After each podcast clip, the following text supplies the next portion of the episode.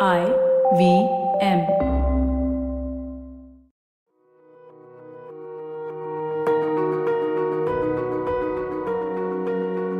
If you're new to a city and trying to look for directions, do you use a map? Ask someone for directions or walk or drive till you figure it out yourself? If you choose any of these options or any of these responses, you are a visual, auditory, or a kinesthetic learner. But you know what's coming, don't you? The famous visual, auditory, and kinesthetic learning styles is a myth. Hi, I am Prashant Uttekar, a learning enthusiast, and you are listening to the Relearning Podcast Shorty. And in less than 5 minutes, I shall try to debunk the learning styles myth. Some of you may not be aware of this myth, the myth is that humans have a dominant learning style, predominantly from these three. Uh, first, a learner who learns better when when information is provided in form of pictures, diagrams, charts, etc., is a visual learner.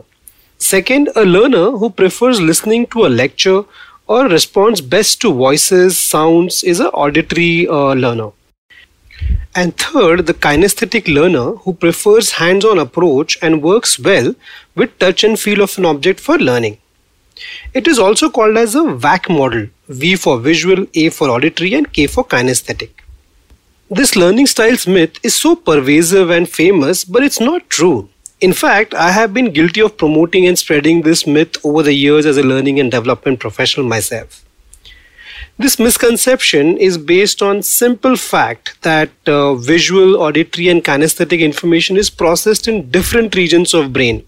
However, these areas of brains are interconnected with each other, allowing information to transfer between those different sen- sensory regions. The brain works as an integrated whole and discrete and closed off compartments uh, talking about compartments, in many schools and corporates, the, the facilitators are boxing the learners in these visual, auditory, and kinesthetic compartment and creating a learning journey with their dominant style, completely ignoring the other learning style.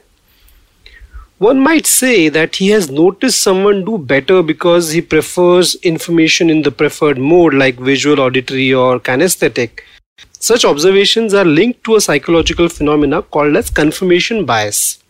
The tendency to confirm one's belief and neglect the counter evidence. We know such such people, right?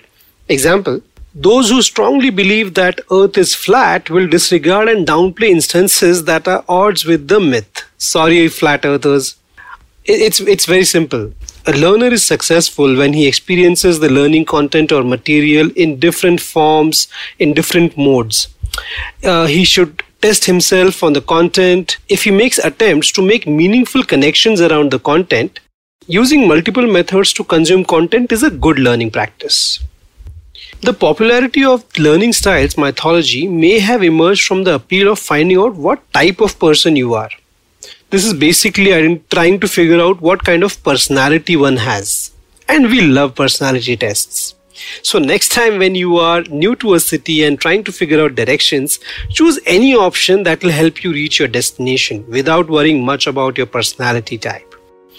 Hope you liked this episode. Do tag us with a screenshot of any episode from the Relearning podcast, and we shall feature your post on the social media handles, which are Relearn Podcast on Twitter and the Relearning Podcast on Facebook and Instagram. Until next time, this is Prashant Uttekar. Keep relearning. Bye.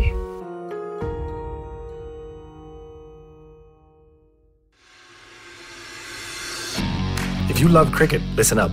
The Edges and Sledges Cricket Podcast is here for you. Hosted by DJ, Varun, and me, Ashwin, we bring a fun, fresh fan's point of view to talking all things cricket. Sometimes it's just the three of us, sometimes we have guests, including current and former international cricketers.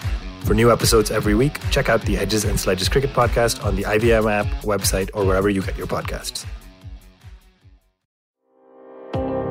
Do you wonder why China does the things that it does? Or want to know how we could improve online privacy? Or perhaps you're thinking about how we can kickstart India's economy?